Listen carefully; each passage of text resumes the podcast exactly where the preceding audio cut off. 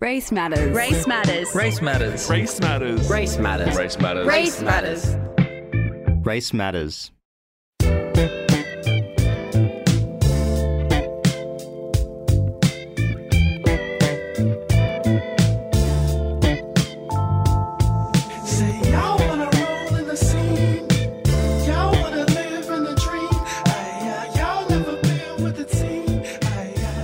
like to acknowledge that we are broadcasting on unceded Gadigal land. This land has been in the hands of generations of Gadigal custodians for thousands of years before us, and it will continue to be in their hands long after us.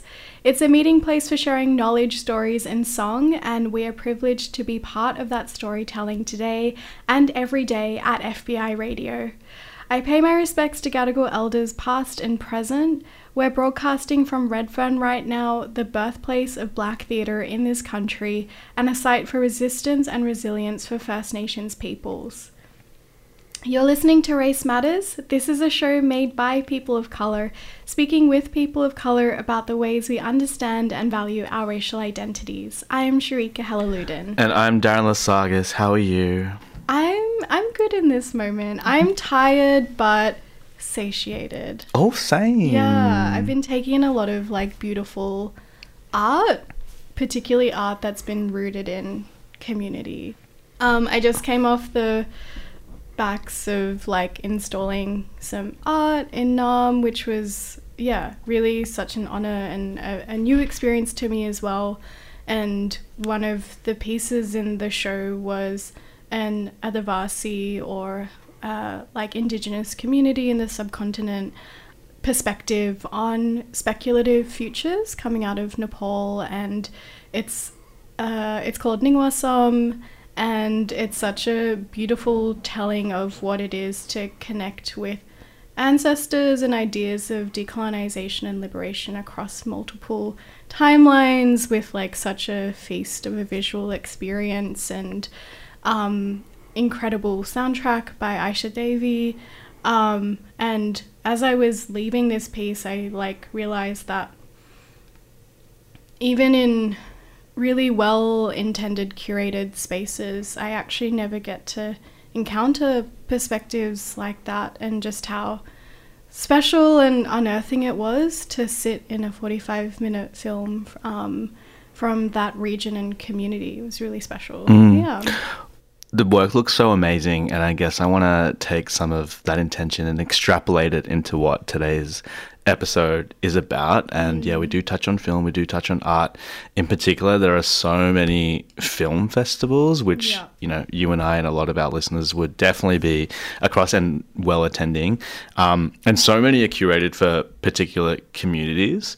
They create such interesting spaces when clearly targeted or marketed for particular communities there's something about the physicality of sharing the space with people you don't align with that can heighten the feeling of difference. There's something about a mostly sensorial deprived space, you know, in a dark room when you're so aware of the screen, where the screen stops and you begin, when you stop and other people around you start. And like the cinematic experience is assumed to be a collective experience, but to varying degrees, it, it never is. Like you're always going to have a different response to whoever's sitting next to you, which is seems obvious.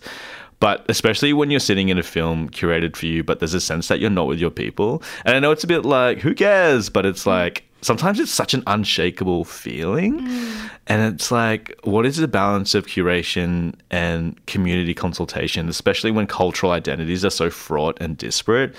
And how can a community rooted event still serve as an invitation for learning and connection across differences?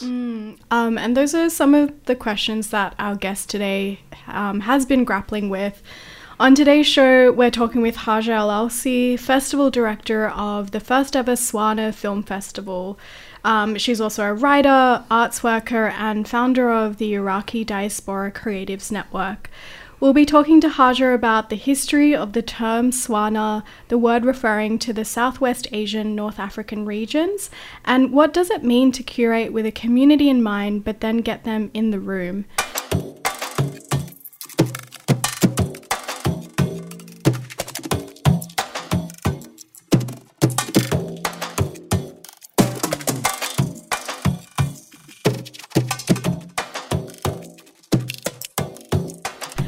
The first ever Swana Film Festival will be a three day festival showcasing over 20 films from Southwest Asia and North Africa.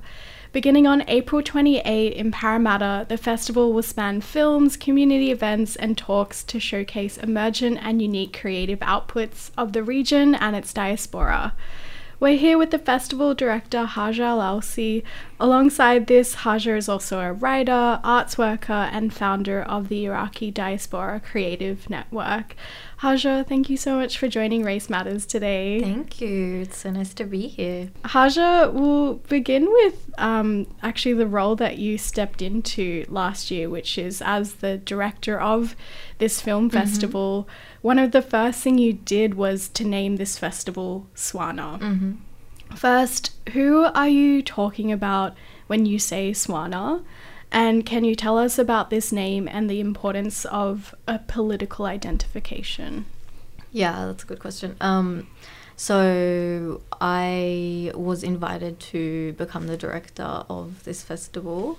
Um, initially, it was a just an idea to bring back the old Arab um, Film Festival Australia, which was running in the 2010s um, through um, ACE, formerly called ICE, um, Information and Cultural Exchange.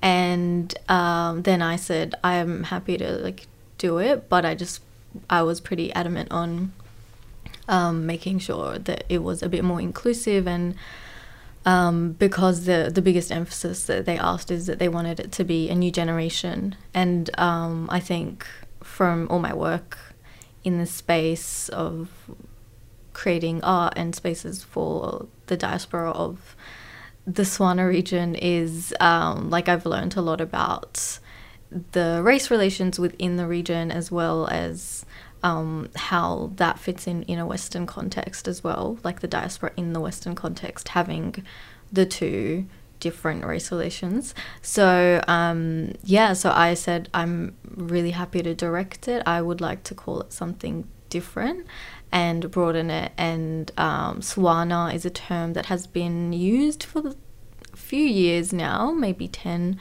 um, years, but more commonly in the last few years. Um, and it kind of started in academic circles in the US as an alternative to MENA, which was Middle East and North Africa, and then um, Southwest Asia as opposed to Middle East became more commonly u- or like um, I guess a challenge to that more British term um, that is directly uh, like a, an evolved term from the Near East, which was very much a British colonial term.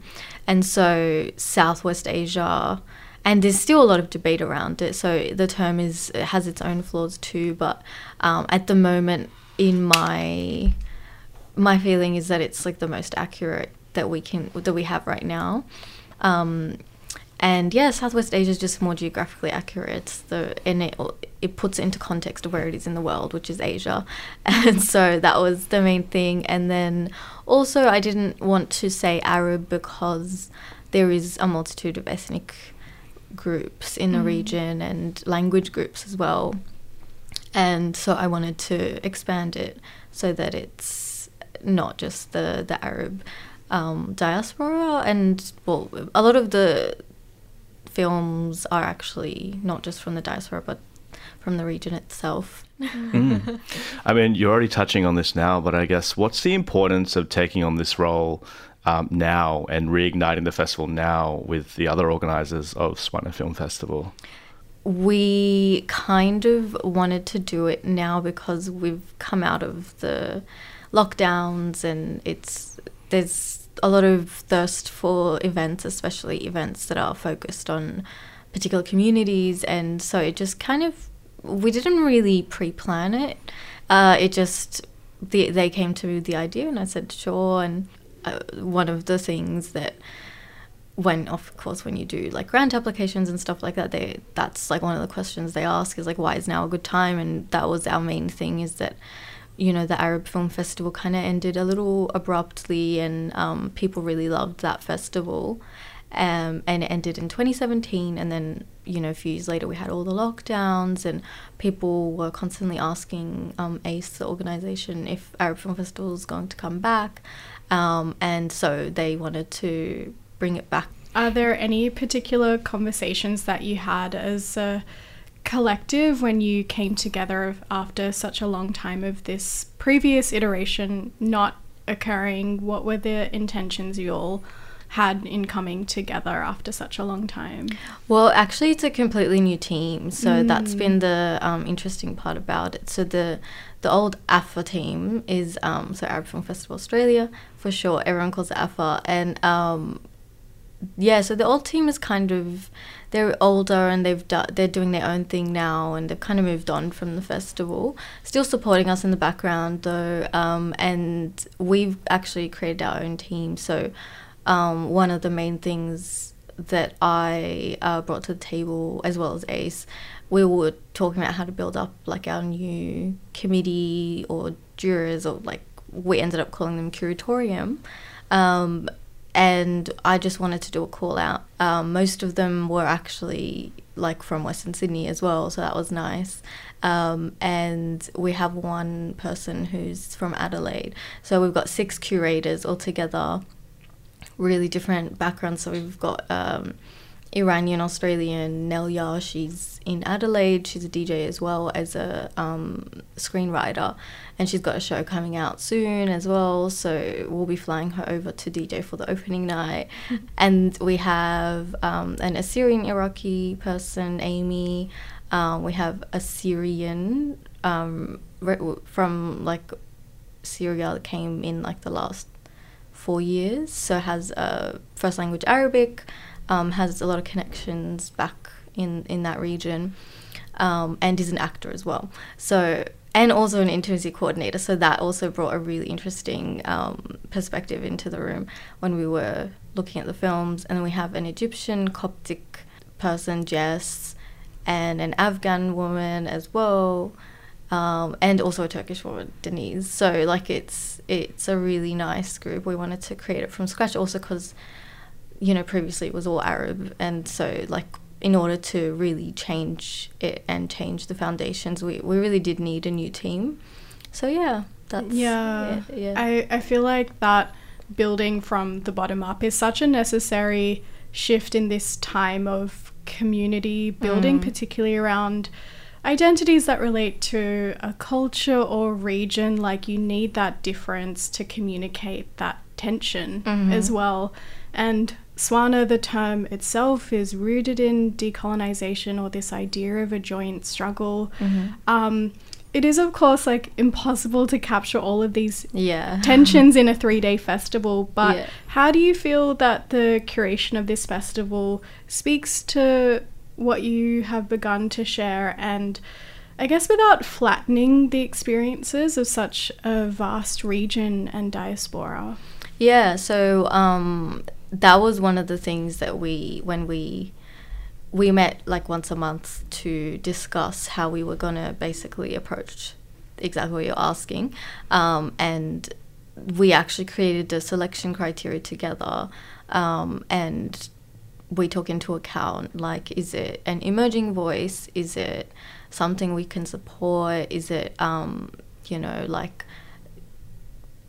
well, one of our focuses was we wanted um, like an emphasis on diaspora, um, an emphasis on female and gender diverse voices, and we ended up getting a lot of really interesting films. And also the other way that um, we approached it is we put it as an open submission festival.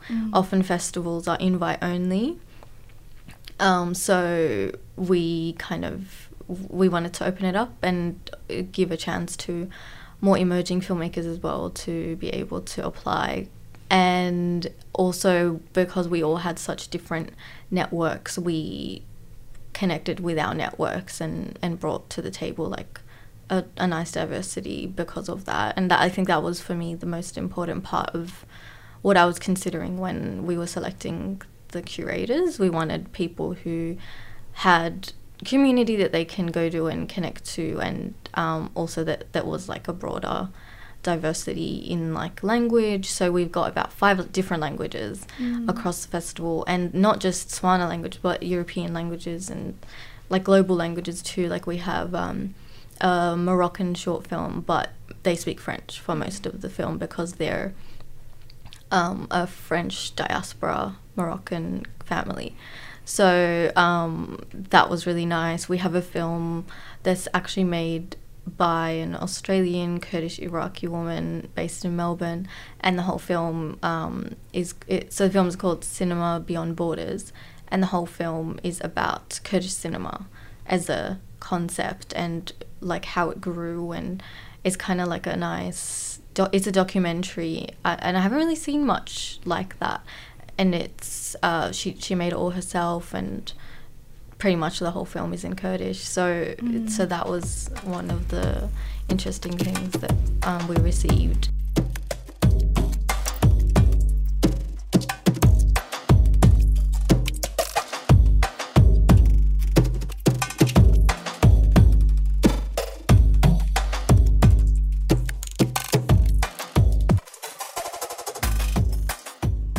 so many films to look forward to, and obviously such a breadth of curation.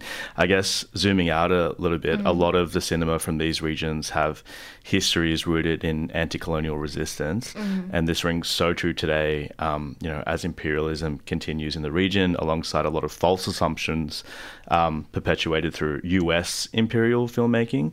What role do you feel a festival like this has in counteracting these assumptions? I think it's it's really complicated because there's a lot of internal conflict as well as the outside stuff, and a lot of that was also weaponized with with the foreign intervention. So um, we all had to have a really good understanding of all the different feelings towards each group.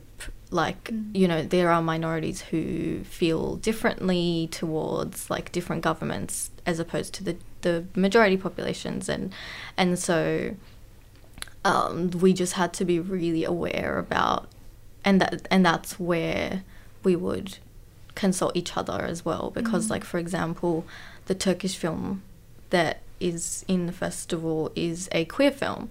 And so like even that aspect maybe not a, it's still political but not quite in the like war and, and, and all that stuff. But um, just the fact that when we wanted um, to invite certain communities like local communities it's like we had to be really conscious of who we send things like that to because there are different feelings towards that stuff or um, there are like a lot of countries in the region that pretty much outlaw homosexuality as well and we had a lot of queer films. So um, you know anything that was to do with government we tried not to we, had to really navigate that space really well even using certain flags um, because the, the one thing that I've found in the marketing of the festival is because Swana is such a new term and it's it just sounds really abstract like doesn't really unless you know what it is you kind of have to use symbolic imagery to really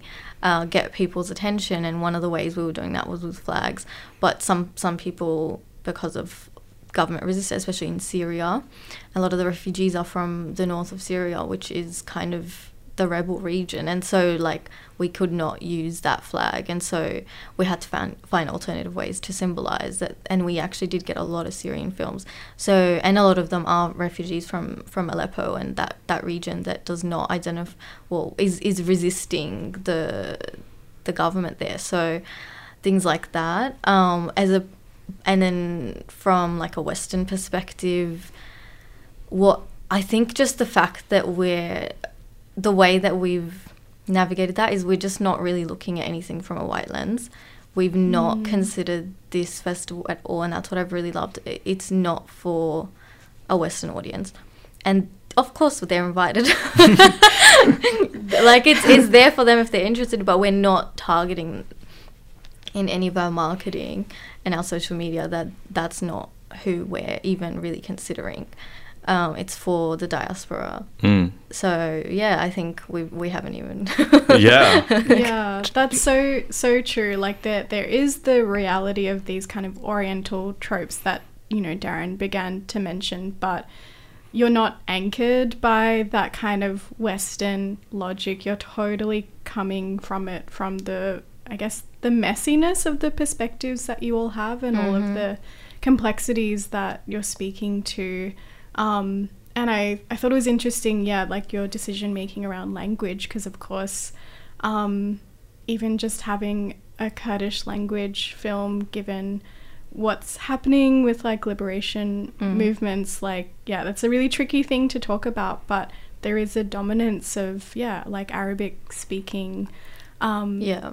creativity and um, filmmaking as well that is like a hard thing to unpack but language really pierces through that as well Yeah. right Yeah, and there's there's also um, communities that have lost their language as well. Yeah. So what like trying to find ways to make it clear that like this is not an Arab perspective, but it's just a language. And because like to go back to colonial things like Arabic and this is a big controversial topic.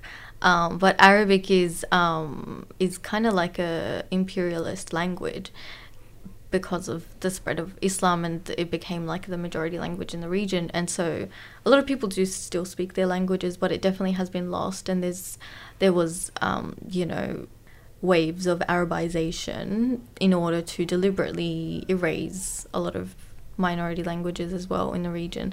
So we've tried not to use Arabic. Um, like you know, there are a lot of festivals that do focus on, like globally, that focus on um, the Swana region, but they tend to use a lot of Arabic as their like brand in their branding and all that. And we've we've tried really hard um, to pivot away from that, and that's why I didn't use an alternate name because you know the, on the one hand the majority of the region do speak arabic but on the other hand if we want to truly be inclusive we have to be really inclusive linguistically as well Yeah, it's fascinating because like the curation is so diverse. So too is the audience to which you're cura- curating these movies, uh, these yeah, this festival for. And so like hearing you talk about like marketing and how that is like a tool in which that you engage with community is so like fascinating to hear because it's like developing a new language. Like you were saying, like you have to rely on symbolism to like you know speak to or not speak to what you want your audience to get out of the festival. I'm wondering like what other tools have you kind of come across or uncovered to like tap into those communities and make sure that you know the films that you want them to see are being are, are reaching them. Yeah. Um. So social media has been a big tool. Definitely. Like I'm. I'm really big on that being like a big connector, especially for. You know, I find that a lot of the the marketing outside of social media tends to be, you know, posters or billboards or like interviews. I mean, I, lo- I I'm happy to be here. no, but like interviews in like mainstream media and um and so it doesn't really reach the people that we want. And we we also like it- is for the younger generation as well and they're on social media. I'm on social media and um, one of the things that I've been doing lately is using a lot of TikToks and memes that are like really relatable, but again, like being really um, intentional with which, because a lot of it is like, um, you know, because it's humor and stuff, you, you have to kind of be broad. And, you know, they'll use words like Arab and like it's hilarious, but like if we want, I like it, it's still something I'm considering of like, is this meme gonna make the right like is it to create the right um, voice that we want and if we want to be a bit more broad so trying like to find the right meme and that's like a whole job in itself. Like a meme collating. So yeah like things like that um just like asking the curatorium to talk to like like word of mouth. Word of mouth is such a big tool in our in like ethnic communities. Like that's how everything is. Like, that's why like, a lot of restaurants don't don't do advertising. They just word of mouth. And so yeah like also trying to de um, the way we do even marketing i think has been a nice thing like working with community. It is community oriented project and so we have to work with how the community operates. And i find having worked in you know arts orgs and stuff when they are trying to connect with communities they often because that's what they know they approach the communities in a really westernized way and it's not it just doesn't work and especially if it's coming from like an institution it feels really western and and like kind of clinical to them and um, yeah so we're, we're trying to be a lot more personable with the, the way that we're approaching Um, is there anything that you want people to take away from the festival next week? Mm, I guess just be open to like learning.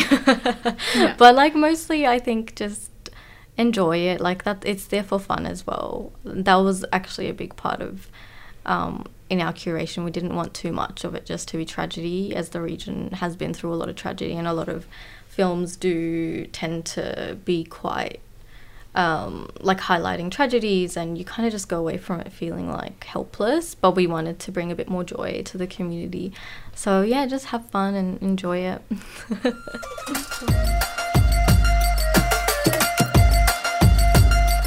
That is all for Race Matters this week. I'm Darren Lasagas. I am Sharika Helaludin. Thank you so much to Hajer Al-Awsi for introducing us to the Swana Film Festival and sharing what you can look forward to with all of the screenings and events.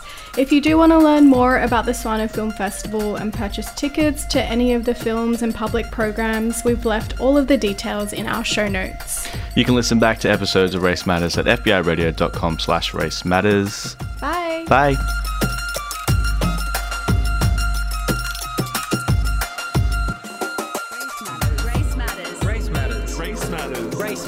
Matters. Race matters.